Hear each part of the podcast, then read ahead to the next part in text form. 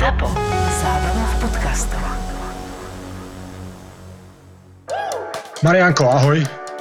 Vítam ahoj, ahoj Borisko, ja ťa perfektne počujem. Áno, áno, lebo máme nové mikrofóniky v home office. Máme nové mikrofóniky, vyzerá to tak ako strieborná taká... Nepokračuj, stačí. By som Nie, nie, nie. Nie, ako strieborná, strieborná raketa. Aha, no, raketu si mal. Taká trojnožka, ale keď sa to zabalí, tak to vyzerá ako Počujem, taký... aj, nie, Ako taký strieborný... nie. Áno, je ako strieborný ro, mikrofón, povedať. strieborný Robertko. No, musel si, musel si. Podľa mňa veľmi dobre sme začali. Tak aspoň si to môžeš obdivovať, tento mikrofónik. Sa to zdá, jak, vieš, ak Majka z Gurunu si pozerával ten seriál, tam mala tiež takú raketu malú, jak toto. tak to má aj v hlave a nie je to, čo som povedal predtým, vieš?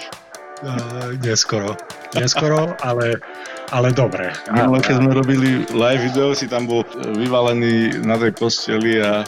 Ale to je môj Jo. office, Marian. Tam to všetko prebieha. Všetky najdôležitejšie biznis rokovania. To je, to je môj office. Práve ste si pustili Mariana Gáboríka a Borisa Valábika. Počúvate podcast Boris a Brambor. No, poďme už trošku serióznejšie sa baviť. E, Zase po týždni sa vám prihovárame. Aký si mal týždeň, Borisko? Neproduktívny. Akože mne aj z rádia e, mi volali, že čo porábam tieto dni a okrem práce, ktorá nikoho nezaujíma, e, mám voľné víkendy a jediné dobré je, že záhradu mám akože do detailu. Tam už nie je čo. Áno? No tak, aj- lebo nemám čo robiť. Začínaš aj vysádzať niečo? To nie, ja mám len trávu a tujky a kríčky, ale to mám pokosené, postrihané, zahnojené, povertikutátorované a jednoducho, akože to mám tip top. Ty čo porábaš? Ako si? Tak to má byť? No ja som tiež okolo domu behal, som vysával listie e, okolo domu Že som sa na zlakol, som písal. A ináč som aj, norm, aj som regulárne vysával. e, Nie. Doma, áno. A jaký máš vysávač? Normálne lavačku? Tak, jak si hrával hokej? Nie, mám v pravej ruke len. golfovú. Len vypichuješ Áno, puky, presne, vypichujem puky, krásne. No dobre, tak keď už sme im spravili reklamu, jak sa to volá? Philips, taký šikovný vysavač. Dobre, tak očakávam, ja potom Philipsu napíšem svoju adresu a očakávam takýto doma, aby som aj ja mohol, aby som ja mohol vypichávať puky pod gaučom, či pod čím to vypichávaš ty. A funguje to u vás tiež tak, že keď takéto voľa dokončíš, tak eh, pani priateľka to musí, teda pani manželka to musí prevziať opäť a, a spraví to aj tak, aby dobre bolo?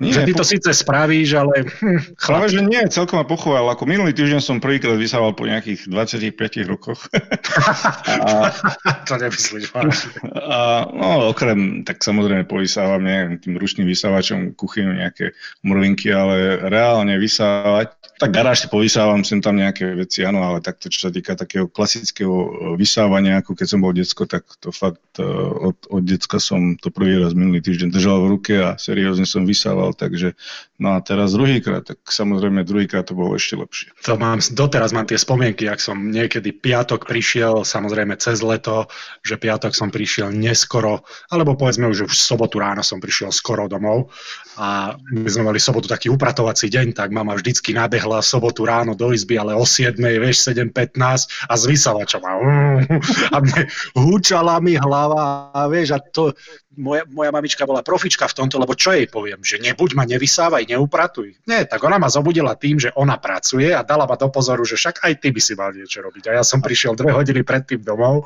a, a, do, a čo, čo budeš nadávať, že nepracuj? lebo ja sa chcem, ja chcem dospať opicu, alebo chcem dospať nejaký nočný žúr, vieš, to je, nemal som šancu, takže ja s tým vysávaním mám uh, skúsenosti, to u nás fungovalo soboty, to bolo, to bol upratovací deň. Inak znova mi vyčítala, že ju nespomínam v podcaste, no vidíš, a pozri, jak krásne som ju ospieval.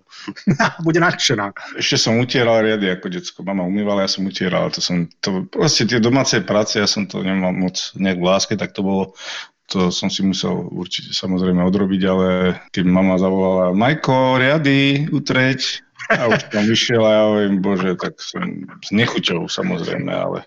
Že bože, ja, ja budem hrať hokej, aby som si mohol dovoliť uratovačku, aby som toto nemusel robievať. Nie? Motivácia navyše. Dobre.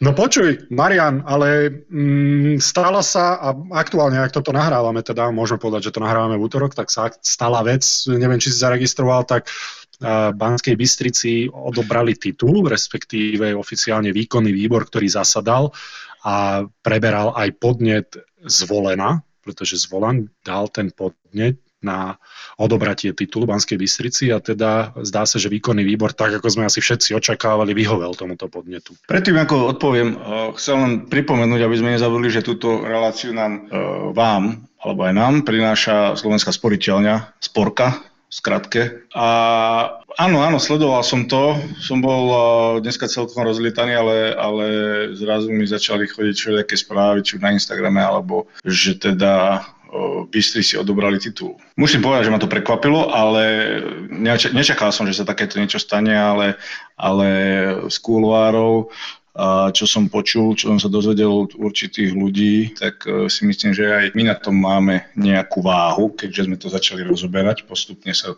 do toho obuli aj médiá, takže e, aj týmto spôsobom myslím si, že sme to trošku aj ovplyvnili my. A ja si myslím, že plne, plne zaslúžene, že sa to takto udialo. Pravdepodobne, pretože poznám hokejových fanúšikov a nemám im to za zle. Pravdepodobne sme si nespravili veľa fanúšikov v Banskej Bystrici, ale mm, musia chápať, musia chápať to, že vyhrávať titul sa musí hokejovo. Ja som sa nevedel zmieriť s tým, že ten titul tam bude vyritý 100 rokov na tej trofii a bude to všade uvádzané. Ten, ten titul z roku 2019-2020 beriem, že sú dôležitejšie veci, to nikto nehovorí, ale poprvé sme športový podcast, ako sorry, že sme hrali hokej, ale tak toto je jedna z vecí, ktorej sa venujeme. My zas e, neriešime rúška, neriešime NASA rakety a neriešime vakcíny proti korone. Ak by sme to vedeli spraviť tak, to riešime určite, to by bola primárna naša záležitosť, tak riešime to, čo je nám najbližšie a to je hokej z jednoduchého dôvodu, lebo sme hrávali hokej, takže to si myslím, že taká že jednoduchšia odpoveď nemôže byť pre tých ľudí, čo sa pýtajú, že prečo to stále riešime, ale nevedel som sa ja osobne stotožniť s tým, že za 50 rokov sa niekto pozrie na ten pohár a bude tam vidieť, a v roku 2019-2020, no ale to bol taký, taký titul, vieš, že keď si bude voľaký pamätník na to spomínať, že to bol taký neférový a jak to budeš vysvetľovať tým ľuďom. Takže ja som len za to, aby to bolo fér. Ja... Bohu, možno by tá Bystrica naozaj vyhrala, ale to by to nikto nemôže vedieť samozrejme. Ale o, ten pohár Dušana Pašeka si určite zaslúžia. Áno. No a verím, že, budúci, že budúca sezóna začne normálne a, a tá kvalita sa myslím si, že ukáže v ich mústve a budú určite bojovať o ten titul. Takže, a ja si myslím, že aj oni to, tí hráči, keď sú, keď sú naozaj, ja si myslím, že tí hráči si to tiež uvedomili, že právom jednoducho sa to tak Určite. poriať dokopy. A, ale tak aspoň, aspoň mali party, to znamená, že to im nikto a zabavili sa neviem, či registruješ, alebo či si, či si v tom dianí chalani, a to budeme asi rozoberať, ja som aj hovoril, že sa tomu budem venovať, ale teraz je to v takých plienkach, takých začiatkoch, že chalani začínajú o tie lepšie hrácké zmluvy bojovať, ako sme sa aj s Richardom Lindnerom rozprávali, tie zmluvy jednoducho nech si hovorí, kto chce, čo chce, sú úplne jednostranné pre klub, ale obrovské plus pre tie kluby, aspoň pre tých s tými manažérmi a majiteľmi, s ktorými ja som sa rozprával, tak väčšina z nich si to uvedomuje a oni dokonca chcú sa s tými hráčmi stretnúť, uvedomujú si, že tá relatívna spokojnosť tých hráčov, hovorím relatívna, je veľmi dôležitá aj pre tú ligu a teda aj pre tie kluby samotné a som strašne rád, že to ukazuje naozaj, že stačí len debatovať medzi sebou. A tie kluby sú rady, že konečne sa sformovala nejaká nechcem to nazvať hráckou asociáciou, pretože to ešte nie je taká uh, hrácká asociácia v tom právom zmysle slova, ale jednoducho sformovali sa hráči a prvýkrát majú, má zo pár hráčov mandát od všetkých, od 100% hráčov z celej ligy, že áno, môžete za nás komunikovať s klubmi. A čo som bol úplne nadšený, tak napríklad v Detve alebo v Poprade túto iniciatívu vítajú a chcú sa s tými hráčmi rozprávať o tom, že čo by chceli na tých zmluvách vylepšiť. Ja si myslím, že ak sa im to rozumne podá tým klubom, že pozrite sa, toto sú veci, ktoré si uvedomujeme, že to a pravdepodobne nedosiahneme. Toto sú ale veci, na ktorých nám, nám veľmi záleží a to je napríklad to, že budeš platený aj keď sa zraníš, lebo sme hovorili, že sa zraníš pre ten klub a podobne, alebo že ťa nevyhodia zo dňa na deň a ty teraz zostaneš bez roboty hľadať si ďalšieho zamestnávateľa bez akéhokoľvek odstupného. To sú dva podľa mňa ťažné body tých zmluv, čo hráčom vadí tak podľa mňa tie kluby sa budú chcieť o tomto a už sa chcú o tom rozprávať, len si myslím, že to povedie k dobrým veciam. Takže aj to sme mi v podstate pomohli začať, takže som veľmi rád, že máme aj takýto vplyv. Dúfam, že sa im to podarí a, a niečo a, o niečo zabojujú a, a budúca sezóna uh, uvidíme, v akom stave bude, či tie zmluvy budú nastavené lepšie alebo nie. No to čas uvidí a verím chalom, že sa dajú dokopy a zároveň im držím palce a konečne je sympatické od hráčov, že sa dali dokopy a 100% hráčov dalo mandát trom chalanom, ktorých môžu zastupovať. To tu nikdy predtým nebolo. Si pamätáš, Vlado Orsak skúšal hráckú asociáciu, a potom Sichpa, ktorá funguje stále, tam bol, myslím, že Oliver Pravda, chalan, ktorý to zastrešoval. Nikto nemal 100% podporu tých chalanov. Toto je naozaj historický krok v našej extralige.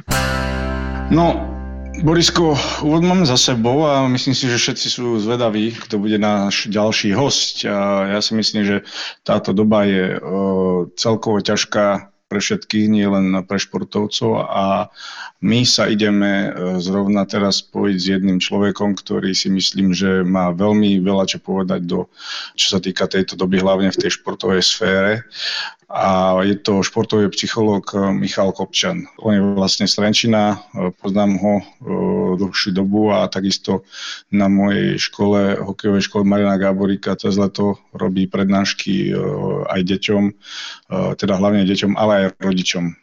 Takže... Ty si s ním spolupracoval niekedy? Bol som na jeho prednáške, keď vysvetloval a keď robil prednášku v mojej hokejovej škole. Prednášky robil na dvakrát, najprv po slovensky a takisto aj po anglicky, čo bolo veľmi, veľmi dobré, aby všetci rozumeli a takisto aj tým rodičom si myslím, že to pomohlo a, a robí s veľa športovcami a takisto je športový psychológ futbalového týmu vlastne z Fortuna ligy, takže Ška Slovan Bratislava, tam je športový psychológ a, a myslím si, že aj v nejakej uh, mládežníckej futbalovej reprezentácii pracoval. Veľa sa hovorí o tom, ako mentálna stránka alebo tá psychológia toho športu je niekedy dôležitejšia ako tá fyzická pripravenosť, ale keď si porovnáš, koľko profesionálni športovci pracujú na tej fyzickej stránke, veď to máš dennodenne niekoľkokrát, niekoľko hodín a potom na tej psychickej stránke, no ja sám som vinný tým, že som možno strávil s psychologom hodinu počas celej svojej kariéry, takže obrovský nepomer. A som rád, že toto sa dáva do popredia. A ešte si myslím, že z tohto môžu ťažiť nielen profesionálni športovci, ale veľa z tohto tak ako aj ten, tá, ten motivačný prvok a tá disciplína z toho športu a dochvíľnosť a zodpovednosť a všetky tie veci môžeme menovať, ktorú ten športovec si prenesie aj do toho súkromného alebo do toho osobného pohokejového alebo pošportového života, tak presne to si myslím, že z takýchto vecí môže ťažiť. A z takýchto vecí môžu ťažiť aj ľudia, ktorí nehrajú ten profesionálny šport. A hlavne v dnešnej dobe. Pozrieme sa okolo seba, čo sa deje dnes. Byť mentálne tvrdý a vedieť sa psychicky vyrovnať so všetkým, čo sa deje okolo nás, si myslím, že je extrémne dôležité. Takže týmto som chcel len povedať, že sa na túto debatu veľmi, veľmi teším. A ja, tak spojíme ho? Chlapci, počujem vás, ale nevidím vás.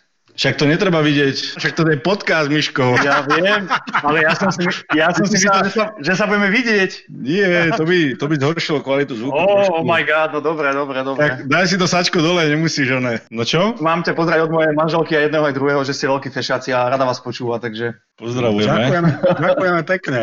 Vítame ťa v našom podcaste. Sme už dlho komunikovali, Miško, že radi by sme ťa mali. A samozrejme najradšej osobne, ale v tejto situácii to bohužiaľ nejde. Tak som rád, že si našiel čas a Uh, vítaj u nás, Boris a Brambor. Ja neviem, či nás počúvaš. Ďakujem veľmi pekne za pozvanie. Počúvam vás, som veľký fanúšik vás, musím povedať v úvode.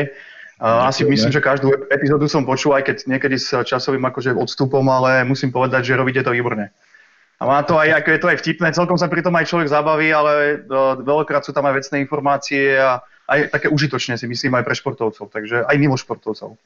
No a toto presne čakáme aj od tejto epizódy, lebo uh, mňa tak napadlo, keď sme s Bonsajom, keď sme s Peťom Bondrom rozprávali, že ano. prečo som ja toto nerobil počas svojej hokejovej kariéry, prečo som mhm. ja sa takýmto spôsobom mentálne, lebo ja som bol taký mental, mental midget, taký chalan, ktorý, ktorý sa jednoducho rozobral mentálne a keď mi nevyšiel uh-huh. jeden zápas, zobral som si to zo sebou do toho ďalšieho zápasu a takto sa to napalovalo ako snehová gula.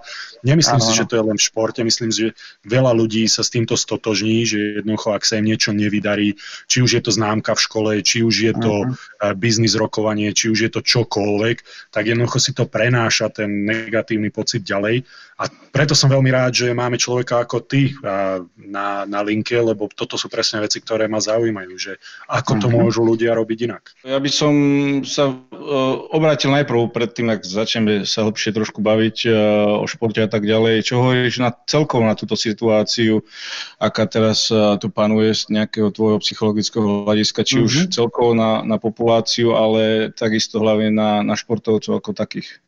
Tak pravda je taká, že vlastne tá situácia ako taká není optimálna pre nikoho v rámci spoločnosti, čiže netýka sa to iba športovcov a dáme tomu skončených súťaží, ale videl by som to globálne, pretože mnohokrát samozrejme v tej situácii ľudia prichádzajú rôzne istoty, čiže nie, sú to otázky aj financií, veľakrát to vidím aj v praxi. Tým, že robím aj so športovcami, tak mnoho športovcov vlastne má obavy, čo bude, ako to bude, či budú hrať ešte súťaže, ako to bude s financiami, posledné dni vlastne nám ukazujú, že aj mnohé kluby, ktoré sme si mysleli, že sú celkom ekonomicky na tom dobré, tak e, konec koncov včera vlastne oznámila Žilina v podstate ukončenie zmluv s tými kľúčovými hráčmi, takže mnoho tých hráčov aj dnes sa mi veľa ozývalo klientov celkovo vláde tej situácie a všeobecne to vnímam ako aj spoločnosti, že vlastne tí ľudia ako keby prichádzajú určité istoty a Samozrejme, tam sú určité koncepty ako keby narušené a ten človek mnohokrát je možno v nejakej neistote v úzkosti.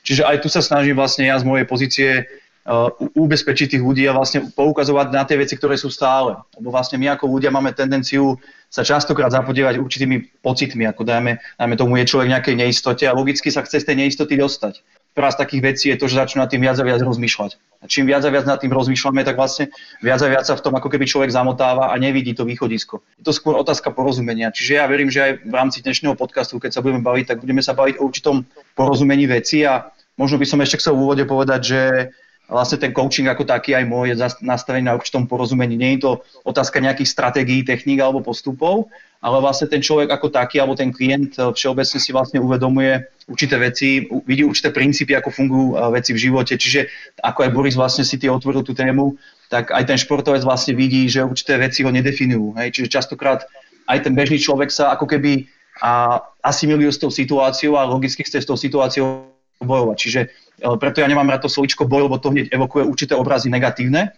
a častokrát ten človek, ako hovorím, sám sa dostáva do tých úzkých. To je presne to, o čom som hovoril. Že ja som spravil tú chybu, ja som to Bramborovi aj hovoril a myslím, že som to spomínal uh, už rôzne, uh, že som robil tú chybu, že som sa tej mentálnej stránke strašne málo venoval. Uh-huh. Ja si pamätám jeden jediný krát, uh, že som navštívil športového psychológa a mal som to robiť častejšie, ale ja som sa doslova deptal a to je to, čo ty hovoríš. Ja uh-huh. som mhm. príliš rozmýšľal, ja som príliš analyzoval, mne nevyšiel zápas, spra- alebo nevyšiel zápas. Pre mňa bol bol to, že mi nevyšlo zápas, to, že som spravil jednu, jednu chybu mm. možno za zápas a tá, tá, a tá chyba ma e, budila do 4 ráno. Ani nie, že budila, nedovolila mi zaspať, samozrejme s tými emóciami, s tým, e, s tým e, kofeínom, čo som vypil pred áno, zápasmi. Áno.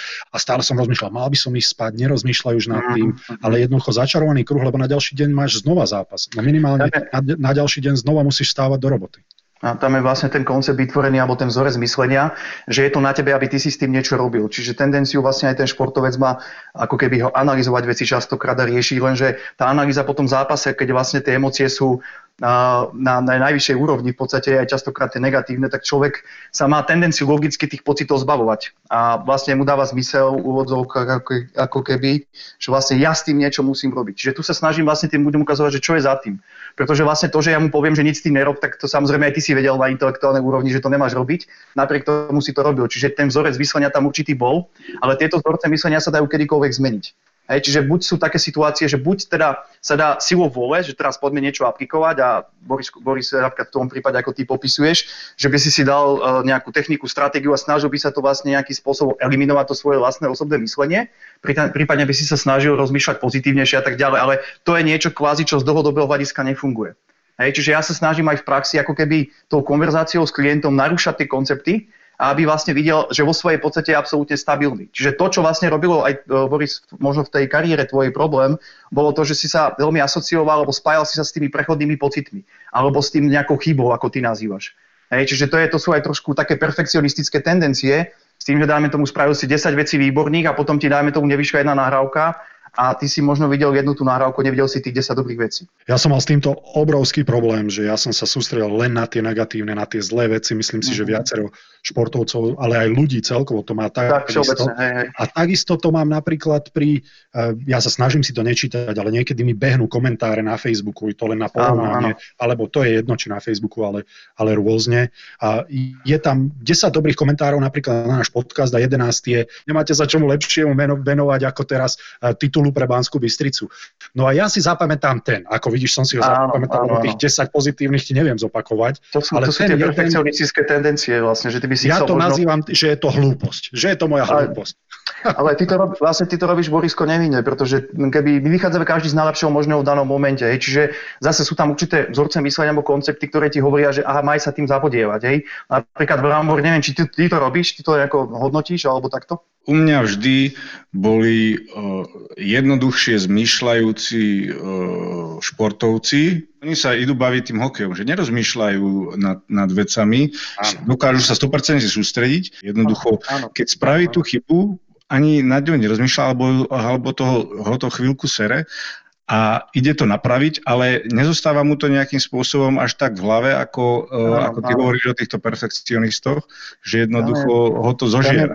Povedz, ty si bol jaký Brambor, presne to som sa išiel spýtať ešte. Ešte, ja som, ja som bol, uh, ja už som to aj naznačoval, predchádzajúcich nejakých podcastov, že na začiatku vlastne kariéry som sa jednoducho bavil tým hokejom, že, že som to vyložene bral ako hru a, a spontánne som nejak nerozmýšľal nad vecami, len som hral. Potom bola fáza, možno nejak v strede kariéry, keď som začal rozmýšľať nad vecami a, a viac, viac ma to zožieralo. Veľakrát som bol zranený, čítal som si mm, veľakrát mm. komenty, proste, že zase zranenie a tak ďalej. Tak, takéto veci ma dokázali. Ako keby si, ako keby si ty za to mohol. To má akože... Áno, ale, ale, ale vie, že, že som fragile a proste a tak. Áno, a to ma dokázalo psychicky veľakrát položiť jednak, že si zranený, že tam nemôžeš vybehnúť a druhá vec, že ľudia ti takto veľakrát nakladajú a ako Boris povedal, že, že veľa pozitívnych komentov, ale potom príde jeden, dva áno, také, áno. že ja zase zranený, alebo proste si nedal gól, neviem koľko, keď, keď som hral, alebo, alebo tak ďalej. No a potom som nejakým spôsobom si hovorím, tak buď budem čítať úplne všetko, alebo nebudem čítať nič. Tak som prestal nejaké tie veci čítať a, a som sa zase potom vlastne uh, už ku koncu tých posledných rokov hovorím si, že veľa rokov už asi nemám pred sebou, tak to idem užívať každý deň na tom štadióne, lebo neviem, kedy to, uh, kedy to skončí a, a v podstate budem, budem sa snažiť uh, robiť uh, to, čo ma najviac baví a, a užívať si spoluhráčov, kabinu a celkovo ten hokej. Takže mal som aj uh, skúsenosť so, so športovým psychologom, s Johnom Tortorellom sme tam mali trošku také báro. Na jednej strane to bolo e, dobré, že sa vyrozprával tomu psychológu a tak ďalej, ale väčšinou som tam išiel trošku taký, ako keby som bol bloknutý jednoducho, že uh-huh. idem, idem tam na to nejaké uh, posledenie nejakú terapiu s ním, ale nešiel som tam uh, s otvorenou nejakou myslou, vieš, proste trošku zablokovaný. som bol zablokovaný trošku a, a nakoniec som sa z toho nejako uh, dostal, dostal sám, jednak, že už som si to nejak prestal všímať a, a predsa len, či už na zápase, alebo niekto hodí po tebe nejaký osobný koment, tak ti to dokáže pokaziť celý deň, celý večer. A tam už sa potom ani nejedná uh, už o tie chyby, čo si spravil v zápase, ale, ale už uh, potom vlastne už čakáš, čo na druhý deň bude ten, uh, spravíš nejakú chybu a na druhý Áno. deň ideš na ten tréning, vieš, že budeš mať 3 hodinové video a, a už len čakáš, e, keď tam bude ukázaná... Ako tam ten tréner bude nakladať, hej, za tú chybu. Presne, vieš, takže, takže on tvrdil, aby si hráči vytvorili nejakú hrubú kožu. Áno, na jednej strane má pravdu, ale na druhej strane uh-huh. predsa len uh, neskôr som sa tomu nejakým spôsobom obrnil, ale vyloženie niektorým chalanom proste zrujnoval kariéry To je presne, objektívne. To je, to, je, to je presne tak, ako aj ty popisuješ, stretávam sa v tým praxi, že vlastne je tá istá okolnosť, dáme tomu ten istý tréner, taký podobný prístup a niektorí hráči si to pripúšťajú viacej, niektorí menej. Čiže ty like by povedal, že ten je viacej mentálne odolný. Ja to vnímam tak, že vlastne tá mentálna odolnosť je to niečo, čo nám je dané, len je ako keby pokrývané určitými konceptami, vzorcami myslenia. A to vlastne, ako si ty teraz rozprával aj počas tej kariéry, ako sa aj ten tvoj prístup k tým veciam menil, tak tam bolo vlastne pekne vidieť z môjho pohľadu, že vlastne tam sa určité vzorce myslenia u teba narušili. Čiže zrazu si začal vnímať tie veci z inej perspektívy. Čiže začiatku si sa s tým bavil, potom tam prišla určitá zodpovednosť, že teraz vlastne tu hráme o veľké prachy, to je zodpovednosť a dáme tomu, musím dávať góly, mal by som byť ten líder toho mužstva a podobne. Čiže začal si vlastne nad sebou viacej uvažovať. A sami viete, vlastne vy ako špičkoví hráči, ktorí ste boli, tak sami viete, že čím viacej rozmýšľate nad sebou, nad svojimi pocitmi, myšlienkami, situáciami a podobne, tak vlastne tým viacej, alebo tým ťažšie sa vám hrá. Takže najlepšie sa vám hrá vtedy, keď vlastne všetko plinie. To je presne to, ako si aj ty povedal, tá čistá prítomnosť. A vtedy vlastne ten človek je tak vtiahnutý do toho deja, že vlastne on nerozmýšľa nad sebou, nad svojimi kvalitami alebo nad chybou, ktorú spravil pred 5 minútami. Hej, čiže častokrát to vidíme aj u tých hokejistov, že mnohokrát vlastne ten výkon je limitovaný dáme tomu tým, že vlastne on sa zapodieva niečím, čo bolo v predošlom striedaní a teraz na tej striedačke sedí a rozmýšľa nad tým, že čo mohol inak spraviť. Samozrejme, to je to analytické myslenie v procese. A to analytické myslenie tam má svoje miesto, ale nie je počas výkonu. Čiže zase je to otázka porozumenia, pretože ono existuje mnohé stratégie, aj techniky by som aj, aj teraz vám mohol nejaké povedať, že ktoré možno hráči využívajú, ale zase je to len určitá barlička. Čiže základom toho celého je vlastne z môjho pohľadu, zase hovorím iba za seba, pretože ja som si prešiel určitým procesom, ja som teda takisto bývalý futbalista, ale vlastne nedotiahol som to na ten najvyšší level s tým, že som mal rôzne zdravotné problémy. Ja si myslím, že tie súviseli práve aj s týmto, ako keby, keby som to dal do úvodzoviek, s negatívnym nastavením vlastne po tej mentálnej stránke. Čiže to bola aj jedna z takých vecí, ktorá ma ako keby prinútila ísť do toho, e, do toho pola vlastne psychológie a mentálneho coachingu a preto som sa k tomu dostal, lebo som chcel pomôcť samému sebe a chcel som si zlepšiť ja to svoje psychické prežívanie a potom počasie človek zistil, že aha, že môžem aj druhým ľuďom možno pomáhať. Viac menej to začalo tým, že som poskytoval vždy klientom nejaké stratégie. Čiže keby ty si mi toto vlastne popísal v praxi a si môjim klientom, tak v minulosti by som ti dával, dáme tomu pred 5 rokmi, by som ti dával nejaké externé vstupy. To znamená, OK, Brambor, zameráme sa na toto, hej, dával by som ti nejaké koncentračnú techniku napríklad, alebo keby si bol, ja neviem, v tom negatívnom pocite, tak by som ťa snažil naučiť relaxovať. Nejaké relaxačné cvičenie, dýchové cvičenie, alebo by som ti začal hovoriť, ako máš meditovať, ako sa má sústrediť na dých a podobne. Čiže týmto som si vlastne ja prešiel a už momentálne v praxi v podstate to nerobím, pretože vidím, že toto sú len také ako keby barličky. Ja to môžem metaforicky napríklad povedať to, že čo ja viem, ja sa porežem na prste a viem, že to telo si s tým poradí. Pokiaľ tam nemáš nejaký, nejaký imunitný problém alebo autoimunitný problém, tak viem, že to telo proste tú, tú ranu zahojí. A nemusím do toho vstupovať a hovoriť, zahojí sa to, nezahojí sa to, čo keď sa to nezahojí. Čiže to je presne to, čo metaforicky, keď sa vrátime, dáme tomu aj k Borisovi, tak to je to, čo si vlastne ty robil vtedy, keď to nebolo chcené. Hej, čiže keď si to vrátime na pole mysle, tak tá mysl ako taká, ja to nazývam v praxi, že ona funguje ako samonapravujúci sa mechanizmus. Čiže keď človek do toho nevstupuje, nesnaží sa s tým bojovať, nesnaží nesnaží sa tie pocity potláčať, tak tá mysel sa prirodzeným spôsobom vyčistí. To najviditeľnejšie je to vlastne u tých malých detí to vlastne súvisí aj s tou mentálnou odolnosťou ako takou. Čiže to, to dieťa, dáme tomu jeden moment, sa usmieva, všetko v pohode, ďalší moment kričí, možno nejaká tenzia, nejaký, nejaké, nejaká úzkosť a za ďalších možno 3-4 minútky sa smeje. Toto je niečo, čo ja nazývam tou pravou mentálnou odolnosťou. No a dobrá správa aj pre poslucháčov vašich je to, že vlastne tá mentálna odolnosť je niečo, čo nám je dané a nemôžeme strátiť. Môže byť iba pokryté. A to niečo, čo je ako keby metaforicky pokryté, sú práve tie koncepty, tie vzorce myslenia, ktoré vlastne ho budú hovoriť opak. A potom samozrejme na úrovni, keď sme na úrovni mentálneho coach, coachingu, tak mnoho vlastne uh, tých prístupov je takých, že poďme teraz zmeniť tie koncepty. Čiže viem, že dáme tomu uh, Boris rozmýšľa negatívne po zápase, tak poďme ho naučiť rozmýšľať pozitívne. Toto je niečo, kde je vyžadovaná sila vôle a sila vôle sa skôr či neskôr vyčerpa. Čiže je to niečo, čo z dlhodobého hľadiska vlastne nefunguje. Preto človek stále kontinuálne hľadá. Hej, čiže to, čo sa ja snažím v praxi, je zase narúšať tie koncepty, aby ten človek viac a viac videl tú stálosť, tú mentálnu odolnosť, tú svoju podstatu. Hej, konec koncov, keď si to dáme aj na tú otázku, ktorú si Brambor ty na začiatku otvoril, ohľade koronavírusu, tak to je presne to isté. Čiže ľudia sa vlastne chytajú v pocitoch, chcú sa toho pocitu zbaviť, ale tým, že sa toho pocitu chcú zbaviť, tak vlastne začnú viacej analyzovať, riešiť. Metaforicky si to môžete predstaviť ako nejasnú mysel, Hej, a ten človek sa chce z toho zbaviť, pretože on vie, že pocit istoty je o mnoho lepší ako pocit neistoty, úzkosti. Keď ten človek ten pocit príjme, tak je schopný sa v krátkom čase dostať zase do priestoru jasnej mysle a tam vníma tie veci úplne inak. Taká primárna otázka je vlastne, že kto sme. Lebo keď sa vrátiš aj k tomu športu ako takému, tak vlastne ten športovec sa zapodieva tým častokrát preto, lebo sáme ho vníma častokrát iba cez objektív výkonnosti. Hej, čiže napríklad to, čo presne Boris hovoril, to perfektne e, do toho spadá, že keď hrám dobre, tak som super a keď hrám zle náhodou spravím chybu, tak som idiot. Hej, zase keď to dám do úvodzovek. Ale to je niečo, čo robíme my nevinne samozrejme a nie len v kontexte športu, hej, profi, ale vlastne všeobecne. A tam ten človek sa vlastne vníma cez tú činnosť alebo cez tú výkonnosť. E, konec koncov od malička to počúvate od svojich trénerov, Hej, čiže keď hráš dobre, Borisku, perfektné, super výkon, keď náhodou si chybu, tak sa mi nepozeraj ani do očí. Čiže niečo v takomto štýle tejto dobe jednoducho, ktoré otázky alebo pocity hlavné, či už športovci alebo nešportovci majú a že či teraz tej roboty máš naozaj oveľa viac a komunikuješ s tými ľuďmi možno aj na dennej báze, ano alebo ano, ano. Že, a tie otázky, aké sú a, a ešte tak trošku polopatisticky môžeš to vysvetliť, keby náhodou niektorí Dobre. nerozumeli. Dobre, budem sa snažiť hovoriť čo najjednoduchšie.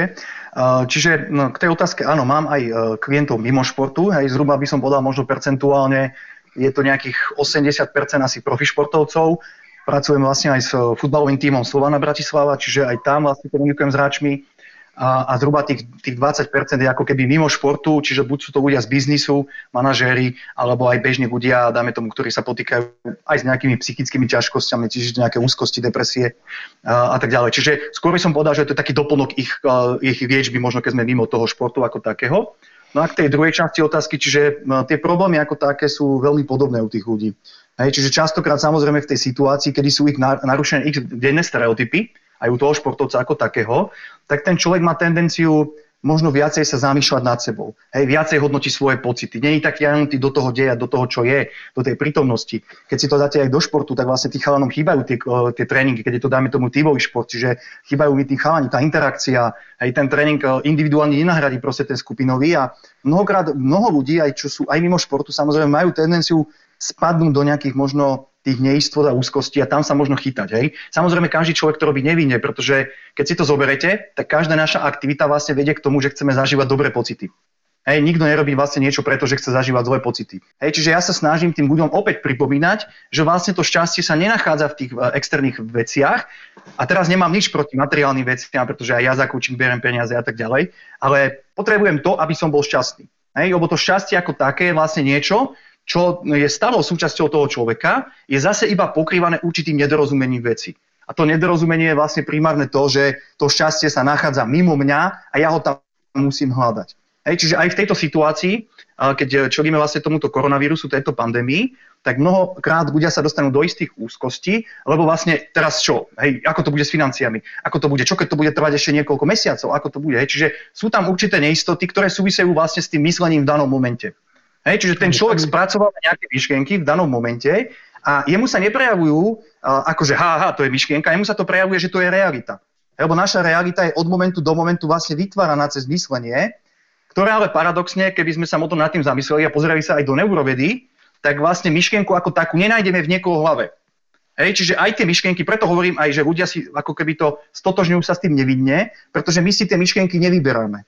Hej, čiže keď sa napríklad pozriete na pozitívne myslenie, tak vlastne pozitívne myslenie by malo fungovať u každého, pretože každý človek sa chce cítiť dobre, chce pozitívne rozmýšľať. Čiže otázka je, prečo to nerobíme? Prečo nie sme stále šťastní?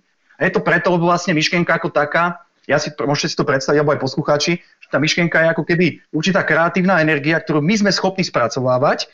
Ona sa prejavuje vlastne v podobe nejakého prežitku, v pocitu a na základe toho my si vlastne vytvárame realitu. Čiže keď sa vrátim aj k tej situácii terajšej, tak dáme tomu, aj ja sa niekedy na tú situáciu pozerám, že úplne v pohode, že zvládame to, nič sa nedieje. A niekedy sa možno chytím pri nejakej neistote, že čo ak to nebude v pohode. Hej, čiže a tá situácia sa v krátkom čase nezmenila. Čiže tá premenna toho celého je vlastne, je tá myšlienka, ktorá ti to, tú realitu ako keby od momentu do momentu vytvára. Boris, ty si to pekne popisoval, že skrátka dávam tomu jeden zápas, hrali ste v stredu, a ty si odhral perfektný zápas a hrali ste potom následne neviem, v sobotu alebo v nedelu. Tvoje schopnosti sa na ten krátky čas nestratili. Čo sa ale zmenilo možno v čase, bolo práve to myslenie, ktoré sa ti javilo ako reálne. Čiže dáme tomu, keď hovoríme v kontexte sebavedomia, niekedy ide hráč do zápasu a cíti sa sebavedomý, nadšený a niekedy ide do zápasu a cíti sa v neistote. Hej? A rozdiel medzi jedným a druhým zápasom môže byť, dáme tomu, pár dní, alebo môže to byť aj pár hodín. Hej, niekedy ideš na tréning, haha, super tréning a niekedy sa ti tam nechce ísť. Čiže tam je pre mňa z môjho pohľadu je naozaj kľúčové, že čo sa vlastne odohráva v tej misky toho športovca a ako je vlastne tá realita vytváraná. A toto si vlastne môžeme v úvodzovkách aplikovať aj na ten bežný život, pretože tie princípy ako také nefungujú len u športovca, ale vlastne aj u toho manažera, u toho človeka, e, dáme tomu niekde vo výrobe, čiže u každého jedného z nás. Hej, čiže keby som to tak vlastne mohol zjednodušiť, tak poviem to, že my fungujeme na tých istých princípoch. Či je to hokejista, či je to moderátor, či je to mentálny coach, e, či je to tréner, manažér, alebo predávačka, alebo kdokoľvek, skrátka fungujeme na tých istých princípoch. Tá realita je vytváraná ako keby znútra nás. Ja sa vždy zvyknem pýtať to, že, že kde sa ten svet e, objavuje. Objavuje sa v tebe, alebo ty sa objavuješ vo svete. Hej, čiže skúste mi možno na to vy, vy teraz odpovedať. Moja otázka teda, že kde sa ten svet objavuje? Objavuje sa vo vás, alebo vy sa objavujete vo svete? No ja si myslím, ty si vytváraš vlastný svet, vieš? Presne ja tak. Hej, čiže väčšina ľudí povie, že ten svet sa vytvára, dáme tomu v hlave. Alebo keď niekto je sofistikovanejší, povie, že v mozgu. Hej? A mozog sa nachádza kde? Mozog sa nachádza v tele. Niekedy, keď sa ti prekroví druhý mozog, tak tam je mozog. Má väčšiu, má väčšiu vôľu, že? Ten dokáže ja, ty, si, ty si opäť nesklamal, ty si nesklamal opäť. Trošku odľahčiť, vieš? prečo to športovci majú extra ťažšie v tomto, je, že oni to portfólio tých vecí, o ktorých si hovoril, že čo je pre ňoho dôležité, majú strašne Áno. úzke. Športovec odíde do zahraničia, nemá rodinu so sebou, hej, nemá, ak nemá deti, nemá manželku, nerobí nič iné, v podstate sa venuje len niečomu, len tomu športu, tak tomu, a presne mi to dáva zmysel, ako si ty popisoval, e, tomu prikladá najväčšiu možnú váhu. A asi by aj mal, pretože inak by sa nemohol venovať profesionálnemu logicky, športu. Logicky, ale, ale potom, e, potom tá vyváženosť toho, že ak sa v tom jedinom, čo on robí, lebo tomu prináša živobytie, to je dôvod, prečo odišiel do zahraničia, to je dôvod, mm-hmm. prečo v podstate žije ten život, aký žije. A ak sa mu v tom jednom, na čo sa sústreďuje, prestane dariť, tak potom Áno. to ozaj môže e, pre ňoho znamenať v tej bubline, priznávam, v tej bubline, ktoré, ktorú on áno, žije, áno. Takú, takú miernu katastrofu, pretože čo on ešte má okrem toho, hej?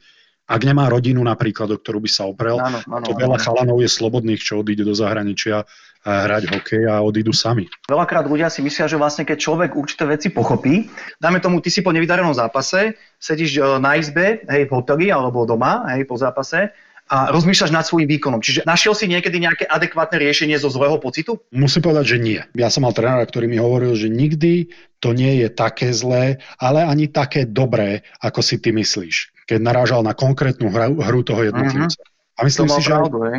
Hej, a myslím si, že to, to je svetá pravda, pretože ten človek sa vníma buď v tej práci alebo na verejnosti. Niekto sa bojí plakať, keď ide za volantom, lebo čo ak sa na mňa pozerá ten oproti mne, pretože ty vnímaš len ten svoj život ten svoj svet a ostatní ano, ano. na tom lade, tam je 12 hráčov, hej, aj s brankármi, je tam 12 ľudí, ale ty si myslíš, že a, všetci sledujú len mňa a teraz toto museli vidieť, ako som dobre mm, spravil, uh-huh. teraz toto museli vidieť, ako som to strašne posral, tak áno, ten človek si to tak sugerováva, že vlastne uh-huh. preňho... Tam je to, tam to stotočovanie s tou aktivitou. Ale keby sme, dáme tomu, posadili teraz hráčov týmu a dáme tomu, robil by som interviu s, každ- s každým jedným členom toho týmu, tak každý by sa na to pozeral inak. Hej, alebo boli tam určité odchýlky. Čiže my nemôžeme teraz paušálne povedať, že ten profi športovec každý deň takto rozmýšľa. Hej, pretože aj, aj Brambor, čo si vlastne v úvode hovoril, tak tí chalani, ktorí možno menej analýzujú veci, tak vlastne oni to vnímajú inak. Hej, čiže ja poznám hráčov, napríklad aj futbalistov ma teraz napadajú, ktorí idú hrať uh, Champions League, hej, s ktorými som aj pracoval a on povie, že ja vôbec nemám žiaden stres, ja sa tak na ten zápas teším a on vôbec nerieši, že či stráti loptu, pokazí alebo prehra súboj, že robí všetko v danom momente najlepšie ako vie. Ja si nepamätám, kedy som sa mm-hmm. ja naposledy na nejaký dôležitý zápas tešil. Ja som cítil stres, ja som cítil zodpovednosť enormnú, aby som niečo nepokazil, aby som zahral dobre, aby som nespra- nepriviedol tým k prehre nejakou svojou chybou. A ja som si to tak ano, už ano. koncu svojej kariéry znechutil ten šport, že ja som doslova bol mm. rád, že som s ním skončil. A práve preto ja úplne rozumiem Bramborovi, keď hovoril, že niekedy to tí jednoduchší športovci, nazvime to jednoduchší, nazvime to mm-hmm. takými, že neanalýzujú toľko, že niekedy to majú naozaj jednoduchšie, pretože oni vedia, že dokážu byť špičkou, lebo inak by neboli tam, kde sú. A jednoducho idem sa tam zabaviť. A im sa teší, že sa na mňa... Ja som to vždycky bral tak, že sa na mňa pozerá veľa ľudí. Ja som to mhm, vždycky mhm. bral tak, že nejakú pridanú hodnotu v tom športe som si nikdy nenašiel, že to bola moja veľká chyba.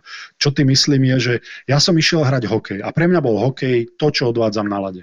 A veľa chalanov videlo pridanú hodnotu, ja neviem, v peniazoch, ktoré zarábajú, v podpisoch, v babách, lebo dobre viem, že v Kanade, v mhm. Amerike tie ženy sa lepia na tých hokejistov, neklame si. V čomkoľvek, no, no. Podpisové akcie, pozornosť ľudí a či sa to zdá povrchné alebo nie, tak ja som chcel, aby som niečo také mal. Pre, ja, mne sa, ja som to nikdy nemal, lebo by to odviedlo moju pozornosť od toho, že ja musím byť na tom lade 100% každý zápas, každý tréning inak, negatívne rozmýšľam presne tak, ako si to popísal ty, že inak sám uh-huh. seba v podstate mentálne ničím.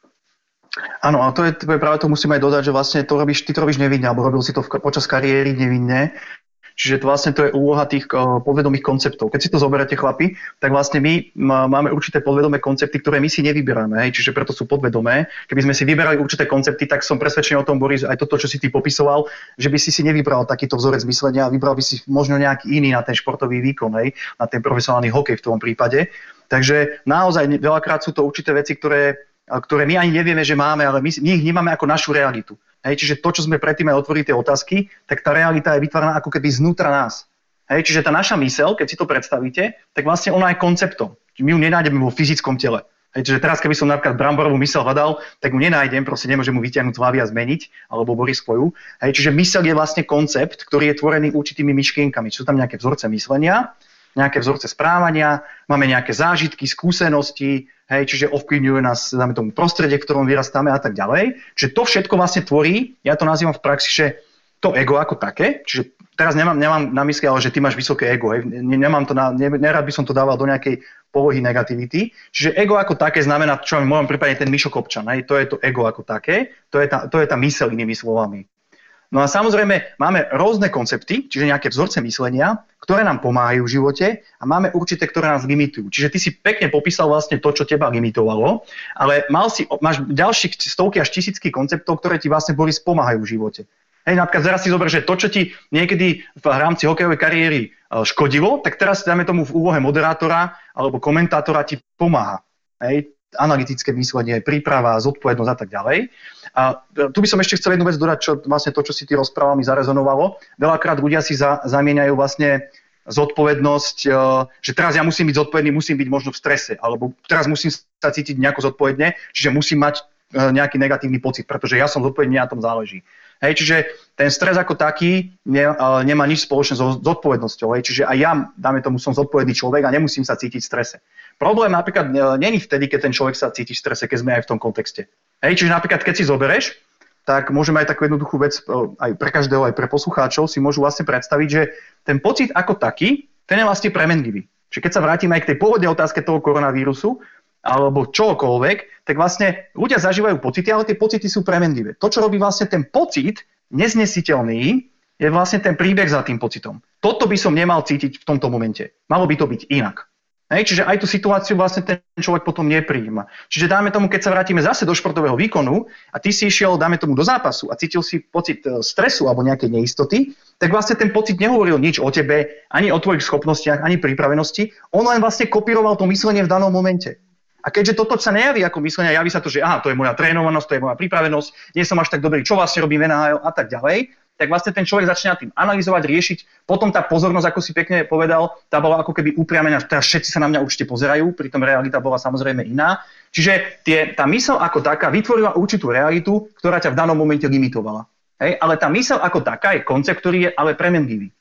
Hej? Čiže jednoducho povedané, to, že ty si dáme tomu niečo si si myslel v rámci zápasu alebo pred zápasom, alebo aj teraz v tejto situácii, akejkoľvek sa človek nachádza, zase je to všeobecný princíp, neznamená, že je to pravda. To, že ide športovec do zápasu a cíti sa, dáme tomu neisto, tak neznamená, že teraz ja musím sa cítiť isto a musím si navodiť pozitívny pocit, aby som hral dobre.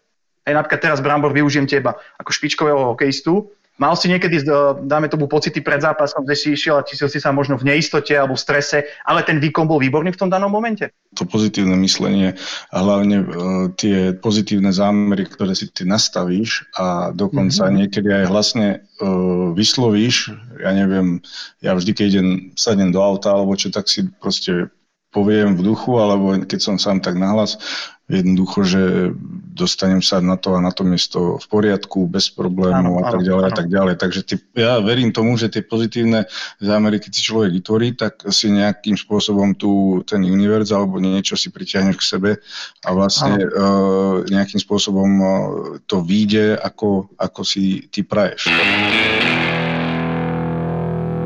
Jacques Lemaire, keď ma trénoval, tak proste uh, povedal takú jednu myšlienku a tu som si zapamätal, že veľakrát, keď ty rozmýšľaš a keď, keď uh, budem tu a ten puk sem príde, alebo proste, Aha, áno, áno, vieš, tak, áno, tak si to nejakým spôsobom pritiahnuť. Ja som vlastne nad tým veľakrát uvažoval a veľakrát aj v praxi tá sa mi to tak stalo, že, že áno, áno. som bol niekde pri bránke alebo v nejakej situácii a som si ju vizualizoval a tá situácia sa aj stala.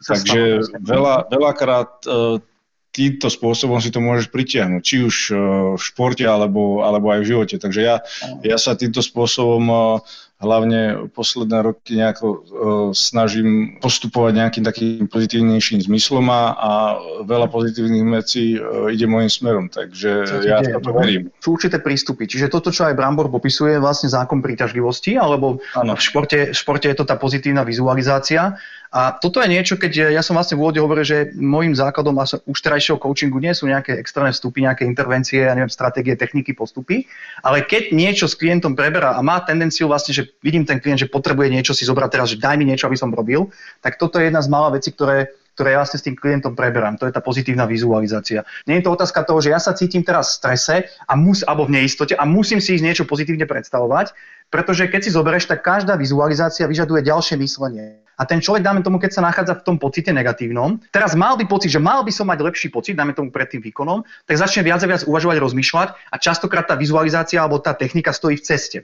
Čiže keby som napríklad, my sa pozerali do určitej skúsenosti aj Brambor teba, tak by si možno zistil, že vlastne tie vizualizácie, to, čo ty popisuješ, ti tam naskakujú svoj vojne. Hej? Čiže to sú určité veci, ktoré ti tam naskočia a zrazu to je ten flow aj zápasu. Môžeme to nazývať napríklad intuícia. Hej? Čiže napríklad ty si bol ako útočník a mal si čuch na góly a bolo to preto, lebo si bol tak vťahnutý do toho zápasu, ako keby si bol možno o krok, o dva vopred uh, tej situácie, že ako sa vyvinie, že aha, ten puk sa odrazí do tohto momentu alebo do toho priestoru a ja tam vtedy budem a v tejto doklepnem. A veľakrát sa ti to stávalo, hej, čiže to je ten flow toho zápasu a nemusí to byť len otázka tej vizualizácie, že teraz si poďme niečo vedome vizualizovať.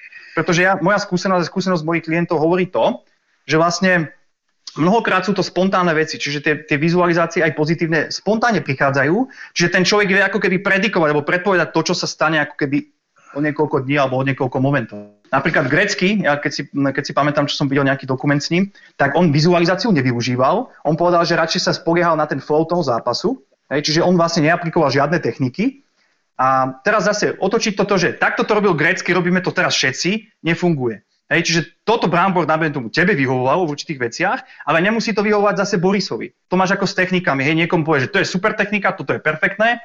Myslím, že aj v nejakom dieli ste spomínali, že chalani nejakí vo vašom týme meditovali a im to vyhovovalo ale zase tebe to nemuselo vyho- vyhovovať. Hej? Čiže, no to je presne to, že... to že, ťa, že ťa preruším, že toto sú presne tie veci, kedy ja som sa, a určite aj Brambor, stretol s rôznymi vecami, čo hokejisti robili a nikdy to nebolo tak, že to robil každý. Ak by to brali chalani tak, že toto je niečo, čo je dobré, tak by to robil každý. Ak by im to čo Áno, len, dobre, dobre ak by ste boli, ak by si boli čo je len istý, že pol percenta im to pridá na tom výkone, tak by to robil každý, lebo pol percenta v profesionálnom športe je obrovský, obrovský veľa. Áno, áno. Ale, ale áno, boli chalani a stretol som sa s rôznymi zvláštnymi, pre bežných ľudí by to boli extrémne zvláštne, buď rituály, žebrambor, alebo, by, alebo predzápasové nejaké zvyky.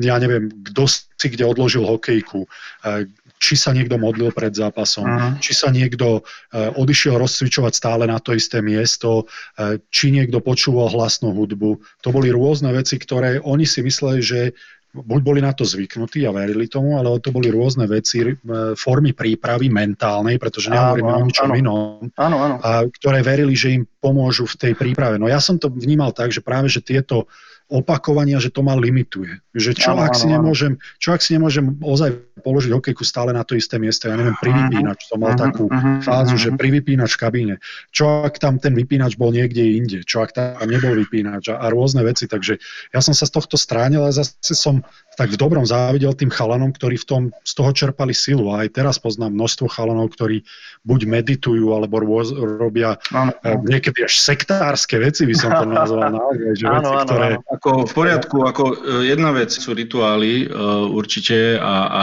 rutina a tak ďalej, ale druhá vec, ja si myslím, že musí tam byť nejaký ten base. Aj ty v podstate máš, keď pracuješ s tými ľuďmi, máš nejaký taký základ, alebo áno, jednoducho, áno, kde od neho čo, čo sa musíš odraziť. Určite veľa psychológov má iné techniky a tak ďalej. Áno, áno, každý, samozrejme, každý je iný, ale nejaký Čo ten základ... Či nejaký, spoznáva toho hráča, toto, toto hovorím, ne, nehovorím o spoznávaní, ale jedno, keď má nejaký, no nejaký problém, tak každý podľa mňa má nejakú... Ten prístup svoj vlastne. Ten prístup a, a ten taký od niečoho sa odražíš. Či už začni s tým, lebo pozitívne myslenie, ja si myslím, sa nedá až tak porovnať, alebo to, čo tie pozitívne áno, áno, uh, tie zámery, alebo takéto veci, to je, ja nepovažujem za nejaký rituál alebo za rutinu. Áno, ja to áno, áno. považujem, je to, je to mám uh, aj, každý má aj, aj mimo športu, alebo teda ja mimo športu, aj, aj, aj v športe som mal v tom hokeji nejaké rituály, ale považujem uh, nejaké to pozitívne myslenie za taký nejaký základ, uh, ktorý, áno, áno. ktorý mám a potom áno. sa odrážajú o to ostatné veci. Tak to som sa aj ja chcel spýtať teba, že, že či máš aj, aj s tými ľuďmi a že, že keď teraz nás počúvajú, určite by si, uh, zoberú si veľa z tohto rozhovoru, ale že čo by si vlastne im uh, možno nejak poradil, lebo mm-hmm. veľa, áno, bavili sme sa, že aké majú otázky a teraz, že čo by si možno aj poradil aj tým chalanom uh, v tejto situácii, či našim tým hokejistom, alebo áno, áno, áno, áno. Len, na toľko, len toľko som chcel povedať k tomu to, že ako to ja vidím medzi nejakým tým základom a tými rutinami a, a tak ďalej. Každý ten mentálny coach alebo psycholog, terapeut alebo kdokoľvek, kto pracuje vlastne na tejto báze s ľuďmi, tak má nejaký základ, má nejakú svoju filozofiu, má nejaké presvedčenia, nejako vníma veci v živote a tak ďalej. V živote by som ale ne, nepredpisoval už ľuďom niečo, že teraz to musíte robiť a toto je dobré a tohto sa držte. Hej, čiže jedna z takých vecí, ktorú vždy začínam ako aj v coachingu, aj teraz môžem samozrejme spomenúť v rámci podcastu, je to, že pozerajte sa do vlastnej skúsenosti. Čiže dáme tomu to, že niekomu niečo funguje, nemusí fungovať druhému. Čiže ja sa opieram o niečo, čo ako keby je prístupné pre každého a sú to určité princípy, ako keby sa, doslovne princípy, ktoré sa ako keby skrývajú za našim prežívaním. Že ako som spomínal vlastne aj v úvode, myslím, že jedno, či je to manažer, či je to profi športovec, alebo kdokoľvek z nás v podstate, tak funguje na určitých princípoch, ktoré vlastne sa za, tým, za tou jeho realitou ako keby skrývajú. A potom už my môžeme ísť do nejakej nadstavby, čiže už, dáme tomu, u teba je to nejaké pozitívne myslenie, je to ten zákon príťažlivosti, u niekoho to môže byť nejaká aplikácia techniky, u niekoho to môže byť relaxačné cvičenie, meditácie, niekto si rád rozdeľuje dny na rôzne rutiny, hej, čiže veľa koučov pracuje, dáme tomu, s rutinami, veľa koučov pracuje vyložene len ako keby pozitívnym myslením. Hej, veľa koučov pracuje, alebo terapeutov, psychológov na rozoberaní, dáme tomu funkcií mozgu, alebo ako mozog funguje, pracuje a tak ďalej.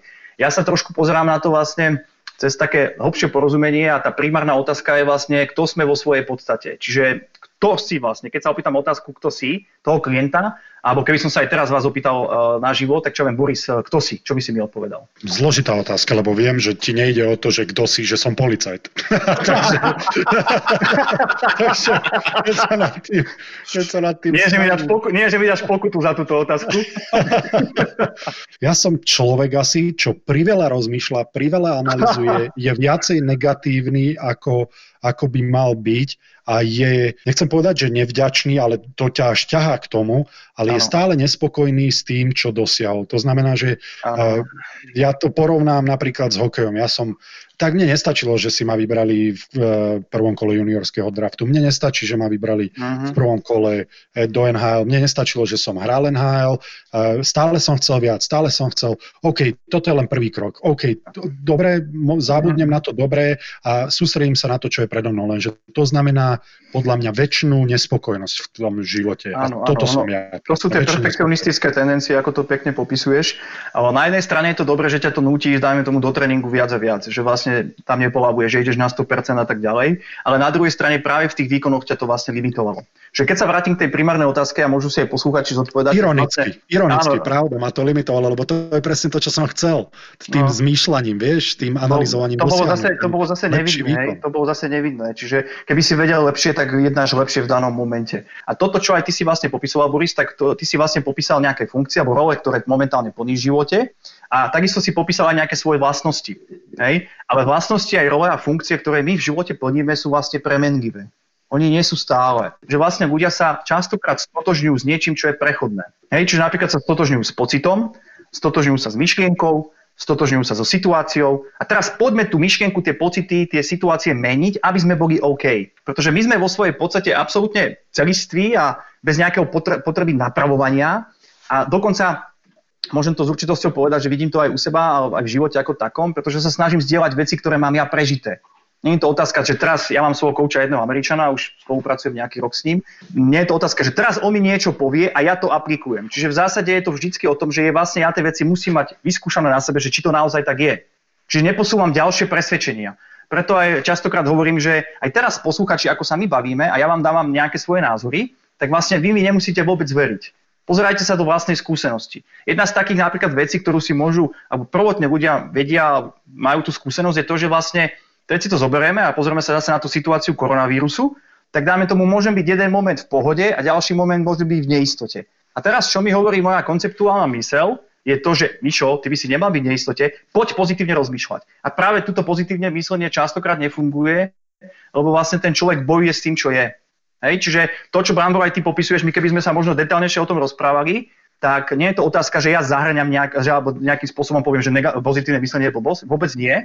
Hej, čiže sú rôzne prístupy, ale zase je to len nejaká nadstavba. A to je napríklad to, že keby sme sa pozerali, dáme tomu Brambor aj do tvojej kariéry, tak boli tam rôzne ups and downs, hej, nejaké vzlety a pády, ale vždycky si to nejakým spôsobom ustal. Hej. Čiže tá mentálna odolnosť ako keby tam stále bola prítomná. Ona niekedy bola zakrývaná nejakými osobnými vecami a, a potom vlastne zase vyplávala na povrch. A toto je niečo, čo sa vlastne deje u každého človeka v nejakej miere. Čiže rozdiel medzi tými dáme tomu, keď by sme povedali tými úspešnými športovcami a na najvyššom úrovni, čiže dáme tomu, keď sme v kontexte hokeja, tak NHL a možno tým extraligovým hráčom. Samozrejme sú to aj schopnosti, nie každý môže hrať NHL, to je jasné, sú tam nejaké predispozície, aj tréning a podobne, ale veľakrát to vidím, že práve ten rozdiel je v tom, zase v úvodzovkách, v tom mentálnom nastavení. Ja to nazývam v praxi, že mentálne porozumenie veci. Hej, a teraz, keď vlastne počúvajú aj poslucháči, ktorí nie sú športovci, tak toto je niečo, čo je ako keby viditeľné aj v iných aspektoch života, či už je to v biznise, v bežnom živote a tak ďalej. Čiže to je, preto môžem hovoriť na úrovni princípov.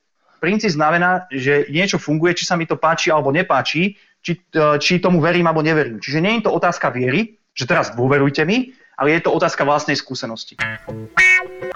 A keď sa vrátim k tomu koronavírusu, pretože to je to, čo sa nás dotýka teraz všetkých a veľa ľudí určite analizuje, rozmýšľa, prepočítava, tak čo je, keď nemáme nad tým rozmýšľať, pretože si hovoril, že tým sám, sami seba ubíjame a je to určite niečo, ako aj v športe hovorili, že o, snaž sa uh-huh. ovplyvniť len to, čo môžeš ovplyvniť, ale nesnaž sa ovplyvniť veci, ano. ktoré nemáš v rukách. Určite nikto z nás nemá E, koronavírus v rukách. Čo má byť naše nastavenie mysle? Ano. Zase by som to dal do kontextu skôr porozumenia mysle ako nastavenie, čiže zase porozumenie určitých vecí. A jedna z takých vecí, úplne jednoducho, je napríklad to, čo sme vlastne spomínali aj predtým, že ty spracovávaš myšlienku ako každý jeden človek. Tá myšlienka ti vytvára nejakú realitu, Hej? A teraz na základe tej, tej, toho pocitu, ktorý vlastne tá myšlienka spôsobuje, ty vlastne vnímaš aj ten tvoj ako keby vonkajší svet. Keď je kontinuálne človek, dáme tomu v tom pocite hrozby, tak keby sme sa napríklad pozerali do fyzického tela, tak samozrejme tam sa mení aj biochemia tela, čiže tam je vylučovaný adrenalín, noradrenalín, kortizol, človek je vlastne, tá biochemia tela sa mení a človek je v tom, v tom móde boja alebo úteku. Hej, v angličtine je taký pekný termín fight or flight mechanism, čiže ten mechanizmus boja alebo úteku. A človek má tendenciu z toho utekať. A práve tu je to, čo si aj ty vlastne Boris spomínal, že práve to je to, že ten človek má tendenciu tie veci analyzovať. Lenže keď si vlastne ten človek predstaví, môžete si to aj poslucháči predstaviť, že vlastne tá myšlienka, ktorú vy v danom momente spracovávate, vytvára tú realitu, ale ona je vo svojej podstate premenlivá. Hej, čiže myšlienka ako taká, keď si zoberete, tak štatisticky my, štatisticky my máme zhruba okolo 50 až 70 tisíc myšlienok denne. Čiže keby sme si to rozrátali na životnosť myšlienky, tak hovoríme cca 1 až 2 sekundy je životnosť myšlienky. Hej, čiže to je flow tých myšlienok, ktoré by sme schopní spracovávať Oni nám vytvárajú tú realitu, čiže nie je to otázka teraz, že poďme s tým niečo robiť, poďme to potláčať, poďme si vizualizovať pozitívny uh, výsledok, pozitívny outcome toho celého, ale je to o pochopení charakteru myšlienky. Čiže inými slovami, teraz mňa niečo napadne, to, že ma to napadlo, neznamená, že je to pravda a neznamená, že teraz tým niečo ja musím zákonite robiť. Hej, čiže nie je to otázka, že nerozmýšľajte, to vôbec nie, pretože my rozmýšľame kontinuálne, okrem teda hlbokého spánku v podstate tá myšlienka ako taká vytvára tú našu realitu. Čiže keby sme neboli schopní uvažovať a rozmýšľať a spracovať myšlienku, tak nemáme vlastne tú realitu, akú máme. A pravda je taká, že vlastne tá realita, ako ste aj vy povedali presne na tú otázku predtým, čo som sa pýtal, tá realita je vytváraná znútra nás. Hej, čiže tá skúsenosť, ten prežitok aj tej situácie, keď sme aj v tom kontexte toho koronavírusu, je vlastne vytváraný znútra nás. Keby to bolo tou situáciou, tak všetci reagujeme takisto. To je ten obrovský kontrast, hlavne pre športovca, ktorý je, eh, ale určite sú to vrcholoví manažéri, určite sú to cieľavedomí ľudia takisto, kde eh, majú v hlave to, že OK, tak poďme s tým niečo spraviť. Pri každom probléme, ktorý majú v práci, ano, ktorý majú na lade, ktorý majú na športovisku, každý tréner sa ťa opýta, OK, spravil si chybu, čo s tým spravíš? To je ďalšia mm. vec, že ako na to zareaguješ. A teraz sme v pozícii, kedy, no OK, tak nemôžeme reagovať. Tak to je možno ten obrovský kontrast, že áno, môžeme nad tým áno, rozmýšľať, áno. uvedomujeme si všetky tie negatíva, ktoré táto doba prináša, ale sme v pozícii, kedy OK, teraz s tým nič nemôžeme spraviť. A ani by sme sa nemali snažiť s tým niečo spraviť. Jednu, jednu vec vlastne, Boris, môžeme spraviť, keď ti do toho vstúpi. Jednu vec môžeme spraviť. A to je prijať to, prijať tú situáciu. Pretože to, čo robí s tou situáciou v mnohých prípadoch neznesiteľné, je práve to, že ten človek tú, tú situáciu neakceptoval prečo to je takto, malo by to byť inak, čo keď to bude takto, bla bla bla, hej. Čiže človek tým, že tú situáciu príjme, nestavia sa do pozície nejakej pasivity, že teraz som strašne pasívny. Práve naopak. On tú situáciu tým, že ju príjme, je schopný vidieť o mnoho lepšie riešenia. Môžem napríklad použiť príklad sám seba. Hej. Čiže nastáva tá situácia, čiže som limitovaný v osobných coachingoch, nemôžem sa stretávať s ľuďmi osobne. To znamená, prišiel nápad, otvorím online program. V minulosti som sa tomu nedostal kvôli času, teraz vlastne je priestor na online programy. Keby som sa teraz tým zapodel, prečo to je takto, prídem o príjmy, ako to bude, čo keď to bude pokračovať mesiace, budem schopný platiť veci a tak ďalej, tak vlastne by som sa stále nejakým spôsobom analyzoval, nejako by som si nepomohol. Čiže tie kreatívne nápady alebo tie veci, ktoré sú celkovo produktívne, neprichádzajú zo zlého pocitu, že človek teraz potrebuje to riešiť. Práve naopak, tá mysel, keď sa prirodzene vyčistí, to, čo som asi spomínal aj predtým, nazývam to v praxi ako samonapravenie, tak ten človek je schopnejší potom tie situácie o mnoho lepšie riešiť, riešiť a má vlastne aj kreatívnejšie alebo produktívnejšie nápady. Hej, to je presne to, ako keď zase vrátime to, čo si popisoval aj ty Boris, čo si robil častokrát po, uh, po zápasoch, keď si vlastne analyzoval tie veci, tak vlastne nič si tam nenašiel. Nenašiel si tam vlastne, ako to môžem odstrániť. Hej, mnohokrát ľudia vlastne tie kreatívne a produktívne nápady nemajú v čase, dáme tomu, tej krízy, alebo môže byť aj tá kríza ako taká, dáme tomu teraz ten koronavírus, a môže mať rôzne kreatívne nápady. Aj podnikateľe, dáme tomu, veľa podnikateľov to vníma ako rôzne príležitosti, že vlastne môžem zmeniť biznis, môžem robiť možno niečo iné, začnem viacej pracovať online, zmením proste štruktúru toho podnikania a mnoho ľudí zase naopak sa dáva do pozície obete. Ako náhle my tú situáciu príjmeme, človek sa aj mentálne upokojí, pretože je s tým stotožnený. Tomáš, ako keď sa vrátime napríklad, keď som počúval aj nejaké, predošlé podcasty vaše, keď ste spomínali vlastne to obdobie zranení. Hej, že si bol zranený, Boris, alebo aj ty, Brambor. A skrátka, prvé je to, že odmietaš, že prečo som sa zranil, nemal som sa zranený, ako to bude, čo keď ma, uh, neviem, pošlu preč, uh, ako to bude, som schopný hrať a tak ďalej. A potom nastala fáza akceptácie, že si vlastne akceptoval to, že si zranený.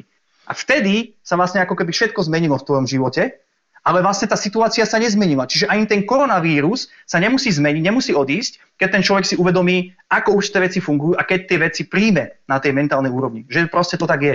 To, že sa s tým zmierime, alebo že to príjmeme, neznamená, že sme sa vzdali. Hej? Ak tomu presne, presne, presne tak. Hej. Veľa ľudí si myslí, že teraz to mám príjem a budem doma sedieť a nič nerobiť a ja potrebujem účty platiť, potrebujem sa starať o deti a podobne. Absolútne to nemá s tým nič spoločné. To, že ja príjmem tú situáciu, tú situáciu tak, aká je, tak vlastne ako keby dovolím tej mojej mysli, aby sa na moment vyčistila a tam som schopný tie veci riešiť o mnoho väčšou ľahkosťou.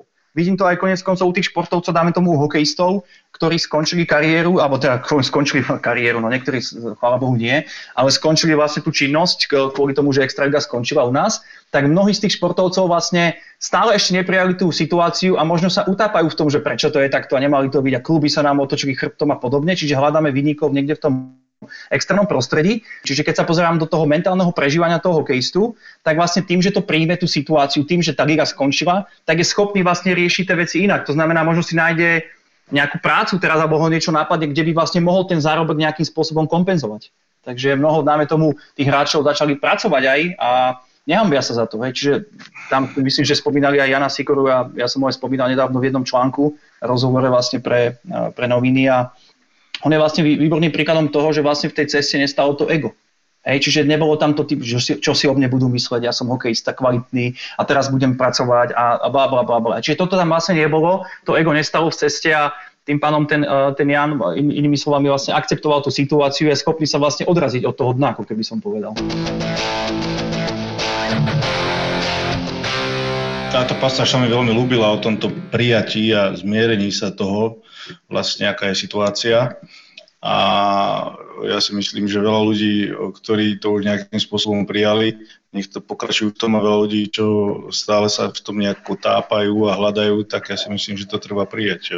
Som sa ešte chcel opýtať, ako v podstate máš, samozrejme komunikuješ s klientami teraz asi e, častejšie ako, ako predtým. A ako to je v domácnostiach? To ma zaujímalo, v podstate si v nejakej karanténe, máš byť doma, toľko možno času si nestrávil s tou rodinou, s manželkou, ako možno za, za neviem akú dobu asi si proste s ňou doma a s deťmi, že či vidíš e, častokrát e, tie vzťahy nejakým spôsobom buď že idú od seba, alebo sa naopak uh, nejak ešte zblížia. Čo viem, ja môžem hovoriť za seba, mám dve deti malé a štvoročnú a sedemročnú cerku, takže viacej si ich ten človek užíva, viacej je v tej interakcii, viacej si ich všíma viac je prítomný, pretože nie je tam toľko toho, na tých vecí, ktoré musí ten človek riešiť. Takže má to svoje benefity samozrejme. Čiže viem si predstaviť, že u niektorých to ten vzťah utúži ako keby a u niektorých naopak to môže byť viesť k rozvodovosti, pretože veľakrát, dáme tomu, keď sme v kontexte profesionálneho športu, tak čo si budeme hovoriť, aj väčšinou ten profesionálny športovec je na cestách, na tréningoch, aj, alebo keď ste boli na takej úrovni, ako ste hrávali vy hokej, tak ste boli viac menej no, väčšinu roka preč, a, takže nie je to náročné, je to samozrejme veľmi náročné, nie je to easy. No a samozrejme, keď teraz ten, zober si, že ten, ten hráč trávi s tou partnerkou alebo so ženou alebo s tou rodinou všeobecne, trávi viacej času, tak môže to viesť aj k určitým hádkam, pretože zase tá žena má nejaké svoje stereotypy, ten chlap má nejaké svoje stereotypy, obzvlášť keď je to športovec, že teraz vypadol z tréningu, Hej, teraz nemá tie stereotypy dňa. Čiže tu sa snažím vlastne aj tým, eh, tým svojim klientom ukazovať, aby si stále udržovali nejaké stereotypy toho dňa. To znamená, aby tam mali nejaké rutiny. Nie som nejaký zástanca prílišných rutín, že teraz rozdelím ti deň na, na 20 rutín alebo koľko, ale nejaké tie základné rutiny by tam mali byť. To znamená, keď je ten hráč, keď je ten klient zvyknutý stávať ráno, čo viem, o 8, tak mal by o tej 8 stať, aby to nebolo tak, že bude do 11 vyspať, že však dneska si zatrenujem vtedy a vtedy a vieš čo, ja neviem, ani či liga bude hrať, alebo ako to bude, kašľom na to. Hej. Čiže určite tie rutiny dňa by tam mali byť a tie vlastne prispievajú k tomu, že ten hráč je v určitej pohode a vlastne na ten deň sa môže tešiť, že vlastne, neviem, urobím si takýto tréning, potom po obede pôjdem aspoň na malú prechádzku s rodinou, potom budeme robiť toto, aby si tam vlastne niečo naplánovali v tom dni, na čo sa môžu tešiť. Aby to nespadlo naozaj doraz do tých stereotypov, lebo naozaj otázka je taká, že nevieme, koľko to bude trvať. Bude to trvať týždne, bude to trvať mesiace. Hej, čiže nejakú tú cestu si k sebe musia tí ľudia nájsť a možno tak úsmevne, však asi ste to postreli, tak vlastne v Číne sa po koronavíruse zvýšila rozvodovosť o 30 Hej, ja verím, že to nebude otázka nás Slovákov a my to zvládneme možno lepšie. Minulé sme sa uh, o tom s Borisom v podstate bavili, že 9 mesiacov, uh, za 9 mesiacov bude toľko detí, ale na druhej strane Boh vie, uh, ako to bude s rozvodmi, lebo určite podľa mňa tá rozvodovosť si myslím, že uh, stúpne. Však všetci vidíme po internete a chodia, chodia správy rôzneho, eh, rôzne jokes, rôzne áno, áno. čo sa týka toho, že konečne spoznáš svoju ženu, alebo ja neviem čo, neviem koľko rokov. Je, je, je to pravda, inak to máš ako keď sa, keď chodili s partnerkou, alebo ja si pamätám, keď som mal frajer, keď začal som s nimi bývať, tak uh, som vlastne s tým potom dlhodobejšie nevydržal, hej, takže, takže to je presne to isté, čo sa môže stať aj teraz u niekoho, kto je ženatý alebo vydatá teda, tak môže sa stať to, že vlastne zistia, že aha, veď on je úplne iný, ako som si ho predstavovala. Tu je zase z môjho pohľadu je naozaj to porozumenie tých vecí a keď si to zoberiete aj na pocity, tak vlastne tie pocity aj u toho človeka sa menia. A tým, že dajme tomu medzi tými štyrmi stenami alebo v tých bytoch alebo v domoch sú zavretí ľudia, tak uh, ľudovo povedané si niekedy môžu viesť na nervy. A vidia vlastne príčiny častokrát, to je všeobecne, nielen teraz v tejto karanténe, ale ľudia vidia väčšinou príčiny svojich pocitov vo svete okolo seba. Hej, čiže vlastne prečo mám tie pocity také, aké mám? Aha, tak jasné, že to je kvôli partnerke, lebo tá je najbližšia, alebo kvôli partnerovi. Čiže poďme sa o tom baviť. A častokrát tie konverzácie sú vlastne len z nejakého, z nejakého pocitu neistoty alebo nejakej frustrácie, naštvatosti a ten človek má tendenciu vlastne zase to rozoberať a analyzovať. Ono, zase dôležitá je komunikácia, ale je veľmi dôležité, z akého priestoru tá komunikácia prebieha. Čo tým myslím tým priestorom? Je to z akého pocitu tá komunikácia e, prebieha. To znamená, keď ja mám pocit neistoty, tak pre mňa je to signál, alebo pocit nejaké, ktorý my si hodnotíme z pozície toho nášho ega, že je negatívny, tak um, nemám tendenciu vlastne s mojou ženou niečo riešiť, bo viem, že to je pre mňa signál, že nevidím tie veci jasné. Ale zase tu nebuďte na seba prísni aj vychávaní alebo aj uh, poslucháči vaši. Keď sa do toho chytíte, tak uh, nebuďte na seba prísni, že prečo som to robil, nemal som to robiť. Prijať to tak, ako to je zase. Hej. Čiže každý vychádzame vždy z najlepšieho možného v danom momente a v zásade ľudia na základe pocitu ako takého vnímajú ten celý vonkajší svet. Takže toto je taký highlight možno aj toho, čo sme doteraz povedali, že vlastne že ten pocit ako taký určuje tú našu realitu. Ja keď mám dobrý pocit a pozriem sa na svoju ženu, tak viem, že je najkrajšia, najlepšia žena na svete. A keď mám náhodou zlý pocit, a to je v rámci toho jedného dňa, tak mám pocit a pýtam sa sám seba, že jak som si tú ženu mohol zobrať. tak to... Vám sa to stáva tiež, chlapí? Povedzte. No, len, len, nám povedz, len nám povedz, že či toto máme vystrihnúť, alebo tvoja žena nás nepočúva, lebo to sú len dve možnosti. A ja som ti v úvode hovoril, že ona je veľká fanúštička, takže ja som to tam zámerne zakomponoval. Určite, že na začiatku, možno, ja neviem, po pár rokoch boli aj takéto veci, ale vtedy to možno bolo tak 60 eh, na 40, teraz je to tak 99 eh, na 1%, že tá negatívna vec, že bez ženy by som si nevedel predstaviť život, keď to teraz takto beriem. Keď sa pýtal aj Borisa, že, že kto som, tak ja by som povedal teda, že som akože šťastný človek, tak, tak by som to Super. nejakým spôsobom zasumarizoval. Šťastie ako také niečo, čo je našou podstatou, čiže vlastne ty viac a viac Brambor vidíš inými slovami, kto si. Aj to je to šťastie ako také. Čiže to šťastie je niečo, čo, čo je našou stálou súčasťou, zase je iba pokrývané nejakými konceptami. A šťastie, niekto zvie akokoľvek zvláštne, nemá nič spoločné s pocitmi. To znamená pocit šťastia, že aký som šťastný, to šťastie, človek môže byť šťastný, aj keď v danom momente neprežíva úplne pozitívne pocity. A to je práve to poznanie, kto je. Čiže presne som sa pýtal tú otázku, kto si a ty si to pekne povedal, ale to šťastie z môjho pohľadu nemá, nie je to otázka len pozitívnych pocitov, je to otázka toho, že ten človek viac a viac vidí, kto je. Možno, možno ten ekvivalent šťastia by sme mohli nahradiť tým vnútorným pokojom. Sex. Pred zápasom. Keď nás počúvaš, tak možno si zaregistrovať, že máme takú rubriku uh, sex pred zápasom. Ako nejdem sa ťa teraz pýtať, že, že sex pred uh, terapiou alebo takéto niečo, ale aký máš ty na to? No, prečo nie? Opýtajme sa. No, sex pred terapiou, že máme prísť nejaká modelka, že ako sa na to pripravuješ?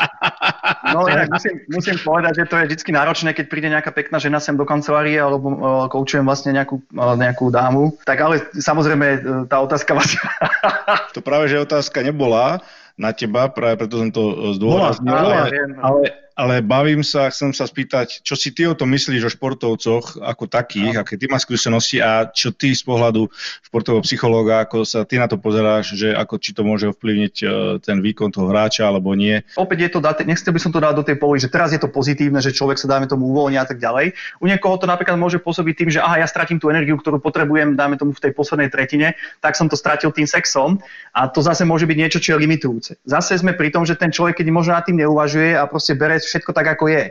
Ja to nazývam v praxi, že flow života, tak keď má chuť na sex proste pred tým zápasom, tak nech si ho dá. Ale aby to nebola otázka, že potrebujem ten sex, aby som hral dobre. Alebo musím sa mu vyhnúť, lebo keď ho budem mať, tak budem hrať zle aby tam nebol taký koncept myslenia. Čiže skôr tak prijímať tie veci tak, ako sú. A to je ten flow, to je ten tok toho života. Sami viete, vy ako športovci, aj keď e, ste hrali najlepšie, tak vlastne by ste boli tak vtiahnutí do toho zápasu, že ste neuvažovali nad tým, že čo bolo pred zápasom, alebo čo bude po zápase, alebo čo bolo pred predošlom striedaní. Že sa to všetko tak nejako dialo. Čiže aj na tú otázku toho sexu pred zápasom, ja mám ten názor, že niekomu to môže pomôcť, niekomu to môže uškodiť, ale je to zase len otázka toho nastavenia alebo porozumenia tých vecí. Len mi jeden hokejista hovorí, že potrebuje mať tie výťazné ponožky, lebo keď ich nemá, tak nehrá dobre. Hej? A teraz si dobre, že ty si môžeš spraviť asociáciu aj s tým sexom. Čiže potrebujem sex, aby som hral dobre. A teraz si zober, že partnerka dáme tomu nemôže, alebo priateľka pred uh, tým zápasom a teraz ty ten sex nemáš. A vytvorí Tak si... vyhoníš, no. Ja, ja, ja aj toto rátam do toho. Aha. Ja, ty, rátaš, ty rátaš sex aj vlastne onaníu, masturbáciu. Aha, No, dobre, dobre. Keď si niekde na tripe, tak čo, si ju máš vykúzliť? Počúvam, vám, vám to nenapadlo. teleportuje manželka, vieš? Nie, máš pravdu, máš pravdu. Dobre, no tak akože to je zase otázka toho, že áno, keď to chceš, tak so absolvuj a pokiaľ to nechceš, tak to nerob. Čiže teraz predpisovať niečo, že áno, robte to, Vieš, dáme tomu počúvať sa teraz nejaký mladý športovec a povie, že Ježiš, ten Gaborik to dotiahol do toho NHL, bol výborný hráč, preto lebo masturboval pred zápasom. Bude mať zodraté. Vieš, koľko, vieš, koľko je bolo dobrých hokejistov? No však presne to, hej. By sme boli... Každý druhý mohol hrať NHL pomaly potom, hej. A z nejakého, z nejakého fyziologického hľadiska, čo sa týka nejakého, nejakých testov alebo nejakých štúdí, Áno, je tam nejaká áno, štúdia alebo nie je? No určite viacero štúdií, môžem možno ja z môjho pohľadu povedať, e, čiže pri tom sexe ako takom sa samozrejme uvoľňujú určité hormóny a konkrétne dáme tomu serotonín, hormón šťastia, hej, čiže ten človek, dáme tomu, keď je možno v nejakom napätí, tak ten sex pred tým zápasom mu môže pomôcť, čiže uvoľní sa vlastne aj nejaké, e, tá biochemia tela sa vlastne mení.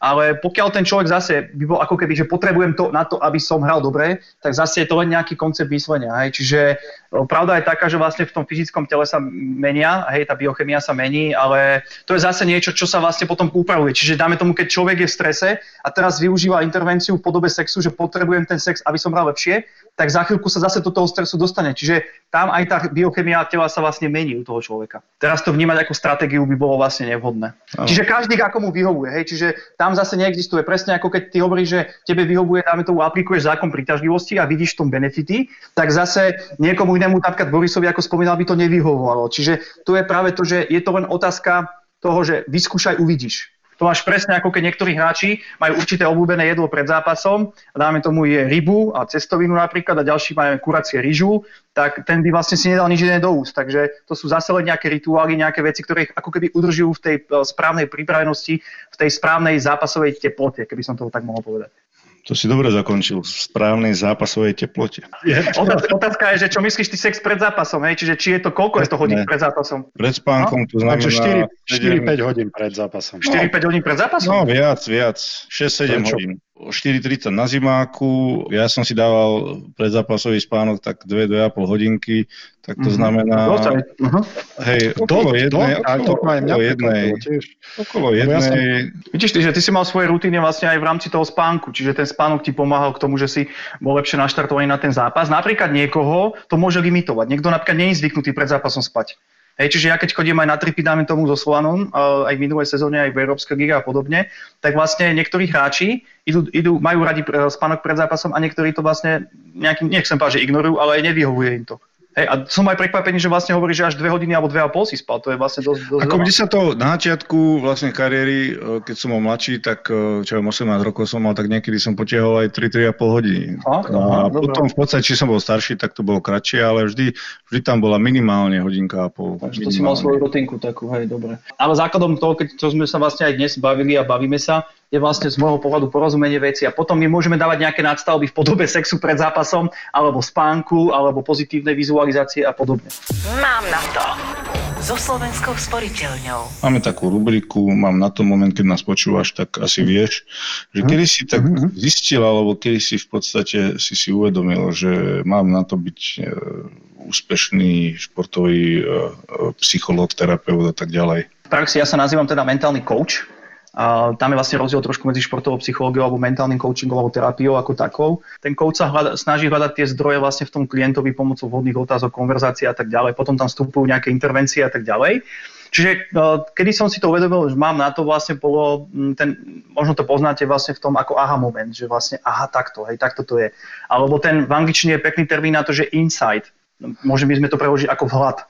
Čiže príde ti zrazu moment, kedy si uvedomíš, že ty, že toto je tá cesta. A v podstate, ako som aj spomínal, tak vlastne moja cesta, mám teda 39 rokov a moja cesta začala v podstate mm, v rámci tohto odvetvia v nejakých 22 rokoch asi, keď som vlastne ukončil uh, rádzku činnosť a kvôli zraneniam a podobne a vyšiel som vlastne na tú keby cestu tej psychológie, následne mentálneho športového coachingu a podobne a nikdy som to nerobil s tým, s tým uh, ako keby zámerom, že teraz sa tým budem živiť. Že nebol tam ten sekundárny zámer, že teraz to bude moja profesia. Hej, ja som mal vždy blízko vzdelávanie a v podstate ja mám vyštudovanú andragogiku aj vzdelávanie dospelých, čiže uh, tam v podstate som sa v týchto kruhoch pohyboval, vzdelával som, prednášal som veľa a tak ďalej. A uh, v, v rámci jednej prednášky som aj prednášal pre nejakých manažerov firmy a v podstate oni vtedy hľadali aj nejakého človeka do obchodného oddelenia a vtedy som bol vlastne 26 som mal, 25 a zakotvil v tej firme na obchodnej pozícii. Čiže ako keby som sa zdialil od toho momentu to, tých prednášok a vzdelávania ako takého a tej pedagogiky aj psychológie. A zakotvil som vlastne vo firme, kde som síce robil na obchodnom oddelení, ale zase ma to vtiahlo do toho vzdelávania aj v rámci firmy. Je. Čiže tam som robil aj interného školiteľa. A po nejakých rokoch e, v podstate som si uvedomil, že chcem sa zase vrátiť k tomu športu ako takému a tam bol ten aha moment a vtedy som si uvedomil, že mám na to, aby som to robil. Hej, čiže musím priznať, že vlastne človek aj v rámci toho mentálneho coachingu musí dozrieť podľa mňa aj emocionálne, aj mentálne na to, aby mohol vlastne, keď to poviem tak v úvodzovkách, pomáhať tým ľuďom. A u mňa ten moment vlastne prišiel v 33 rokoch, hej, 32. Samozrejme, medzi tým som si prechádzal ja rôznymi vývojmi, čiže tie veci, ktoré aj teraz s vami som zdieľal, tak vlastne to bol ako keby môj proces, ktorý som popisoval, ktorý som vlastne začal od nejakých intervencií, na zlepšovanie pocitov a cez pozitívne myslenie, cez vonkajšie vstupy, intervencie, stratégie, techniky. Tam som vlastne aj k tomu aj knižku takú napísal, volá sa tá knižka Mysel šampióna. Teraz už ponúkam len ako e-book, pretože teraz keby sme sa bavili, tak vlastne už tie veci, ktoré som tam písal pred tými rokmi, tak už vlastne vnímam inak. Čiže už ten coaching je vlastne iný, pretože ten človek sa ako keby v tomto stále posúva. Boris, ty ako moderátor alebo komentátor, tak aj ty budeš pozerať, na, dáme tomu na svoje veci, ktoré si rozprával pred dvoma rokmi, budeš sa pozerať inak, povieš, ty kokše, ak som si toto myslel, to je inak. Hej, takisto ako si sa vyvíjal ako hokejista, aj ty Brambor, tak dáme tomu v 25 rokoch si bol iný hokejista, ako keď si mal 18. Čiže už si vnímal situácie inak. A takto to vnímam vlastne aj v tej mojej profesii, že ten človek sa stále nejakým spôsobom rozvíja, vyvíja, jeho koncepty sa menia, pohľad na život sa mení, hej, čiže má rôzne skúsenosti, situácie, intelekt a tak ďalej. Čiže toto všetko vlastne splýva na to, ako ten človek vníma tú realitu. A nie je to len otázka samozrejme v kontexte športu, ale všeobecne aj v tej mojej profesii, že vlastne prišiel som do toho momentu aj mentálne, som ako keby dozrel a ten moment tam prišiel, že áno, toto je tá cesta, toto budeš robiť. Čiže ten moment, eh, kedy som si to uvedomil, prišiel spontánne prišiel, nebola to otázka, že teraz 10 krokov k úspešnému koučovi a poďme absolvovať nejaký kurz, aby som bol schopný to vykonávať. Bolo to vlastne spontánne a vedel som, že tou cestou sa chcem vlastne vybrať. Uh-huh. To bol ten aha moment u mňa. Ja by som nemohol robiť túto prácu, ja by som asi si bral tie problémy domov. Nemáš s tým problém, že si to berieš všetky tie no, veci a negatívne problémy nie, domov? Nie, nie, nie. Počúvaš, čo vlastne v rámci tej praxe naučil som sa to nechať vlastne v tej kancelárii, alebo keď mám väčšinou Skype hovorí teraz v podstate, tak ako náhle ten Skype skončí, tak vlastne mm, ako keby ten klient, nechcem povedať, že není pre mňa, neexistuje pre mňa, ja som tu kedykoľvek k dispozícii ku každému, hej, aj k tým svojim klientom, alebo prípadne aj niekto z poslucháčov, keď niečo nebolo jasné, kľudne mi napíše. Čiže to nie je problém, ja keď mám čas, ja veľmi rád vždy odpoviem, a mm, nie je to otázka toho, že vlastne mm, tam som prišiel do istého momentu, že vlastne to ako keby zatvorí, že vlastne nevraca sa k tomu, lebo to, že ja si budem jeho problémy uh, nejakým spôsobom... Jasné, to tým nemáš čas mm. Tak ne, nemám to čas riešiť a máš aj tej osobný život a v podstate niko, nejak by som mu tomu človeku nepomohol. Čiže ja sa mu snažím pomáhať v, to, v, tej, v tom čase, kedy s ním pracujem a potom už je to samozrejme na ňom, či si niektoré veci uvedomuje. Čiže nestávam sa do tej pozície vykupiteľa, a to mi veľmi pomohlo, že vlastne ono aj tie veci, ktoré ja zdieľam s klientom, tak dáme tomu, aj teraz po, budú počúvať ľudia nejaký ten podcast a niekto si tam v tom niečom nájde, niekto si nájde toho viacej, niekto menej a niekto povie, že vôbec tomu nerozumie alebo nedáva mu to zmysel. Ja keď si prečítam nejaký príspevok, kde, kde anonimný človek má, alebo náš podcast je, ide e, dehonestovať za to, že sa venujeme veciam, ktorým sme od začiatku prezentovali, že sa budeme venovať, to znamená, ja neviem, vymyslím si hokeju, za to, že sme ho hrávali 20 rokov. Áno, áno. Tak ako ja mám to vnímať, túto informáciu? Lebo naozaj presne tak, ako hovoríš, ja som si to uvedomil pri majstrovstvách sveta, keď eh, cez 3 milióny ľudí pozeralo a som vedel, že 3 milióny ľudí, ktorí jeden je kuchár, jeden je právnik, jeden je sudca, jeden je začínajúci hokejista, potom je tam senior 80-ročný. Títo ľudia nemôžu sa na to, čo hovorím, pozerať rovnako a určite s tým nemôže každý súhlasiť. Takisto aj čo teraz hovorím v tomto momente, nebude s tým každý súhlasiť. A ako sa ty potom vyrovnávaš s tým, ako si to povieš v tej hlave, ako sa máme mentálne aj my nastaviť, aj profesionálni hokejisti, aj manažéri, a treba aj politici, tým závidím, že to vedia tak znášať, akože psychicky. Tak, to ja by som to, to, to, by bola, ja by som to. No, lebo, to, to, lebo, ty máš chrbtovú kosť. Lebo mňa by to ničilo, mňa by to ničilo, že toľko nadávok a vulgarizmov a pritom možno, vieš, ale, ale teda, keď sa bavíme len o nás, tak ako to teda máme vnímať? My to všetko vieme racionálne, že sa áno, s každým, áno. že každému sa nemôžeš páčiť, lebo je veľa vzdelaní, veľa rôznych inteligencií, veľa rôznych zamestnaní, veľa rôznych backgrounds, alebo teda pozadí a výchovy a podobne, ale napriek tomu, napriek tomu ťa to zamrzí na tej intelektuálnej úrovni ty chápeš, že by si sa tým nemal zapodievať, napriek tomu to robíš. Hej? Čiže je tam nejaký koncept myslenia, ktorý ťa v tom limituje a je to koncept myslenia, ktorý ti hovorí podvedome, Boris, že by si mal uspokojiť každého. Lebo vlastne ty vieš, že dávaš do tej práce 100%, vieš, že vlastne dáme tomu ideš komentovať, pripraví sa na to, pripravuješ sa, veľa času ti to zaberá, hej, dáš tam ten entuziasmus, musí sa na to nachystať. Hej? Čiže ty vieš, že preto robíš maximum, ako aj tí športovci, ktorí sa chystajú na ten zápas a niekedy to bude lepšie, niekedy horšie. Čiže sám pred sebou je veľmi podstatné, že keď dáš ty tomu 100%, tak vlastne si schopný uh, prijať čokoľvek. Čiže ja napríklad, keď dáme tomu, však som aj aktívny na sociálnych sieťach ako tak a sem tam, keď niečo publikujem, tak uh, dáme tomu sú reakcie pozitívne a potom sa objaví niečo, že čo tu, tu rozprávaš, to je blbosť a tak ďalej. Čiže nie, nechcem povedať, že snažím sa to ignorovať, ale vnímam toho človeka, väčšinou aj tie vaše negatívne komentáre, chlapi, ono to súvisí s tým, že ten človek, ktorý ten negatívny koment napíše, tak vlastne ten človek samotný je v neistote. On je v negatívnom pocite. A on vlastne tu negatívny pocit reflektuje na, dáme tomu na váš podcast, alebo na tvoje vyjadrenie, alebo na čokoľvek, na, na výkonnosť, keď sme v kontexte športu. A teraz poďme tomu chalanovi naložiť, alebo tomu športovcovi, alebo tomu moderátorovi, alebo komukoľvek, hej. Čiže keby ten človek vedel, ako si vytvára realitu, ak to je, tak by nereagoval negatívne na tieto veci a vlastne to máš presne, mňa niečo naštve, ale nemusím to hneď tomu človeku písať, že aký je blbý a čo robí a tak ďalej. Hej, čiže ten, ja viem, že ten pocit ako taký sa vytvára znútra mňa. A takisto to funguje u každého jedného človeka. Čiže tie vonkajšie okolnosti, alebo dáme tomu tvoje komentovanie, preto sa ľudia na to pozerajú inými, cez iný, iný uhol pohľadu, lebo majú aj iné pocity v danom momente. To máš ako ty. Ty sa pozrieš na koment negatívny a povieš si, že Ježiš, mi je to úplne jedno, nech si píše, čo chce. A potom sa pozrieš iný moment a povieš si, ako by to tam mohol písať a poďme teraz, a ten človek je reaktívny. Čiže taká možno mini rada, ja keď nerad radím v coachingu, ale skôr je to také poukázanie na veci. Keď sa prichytíš, Boris, že ty máš negatívny pocit z toho, že ti tam niekto píše, tak ver tomu, že to nevidíš jasne. Hej, čiže ver tomu, že to nevidíš jasne a nemusíš na to reagovať. A uvidíš, že časom sa budeš naučiť to, že vlastne necháš tie veci ako keby voľne plynúť a sám pred sebou vieš, že si spravil preto 100%.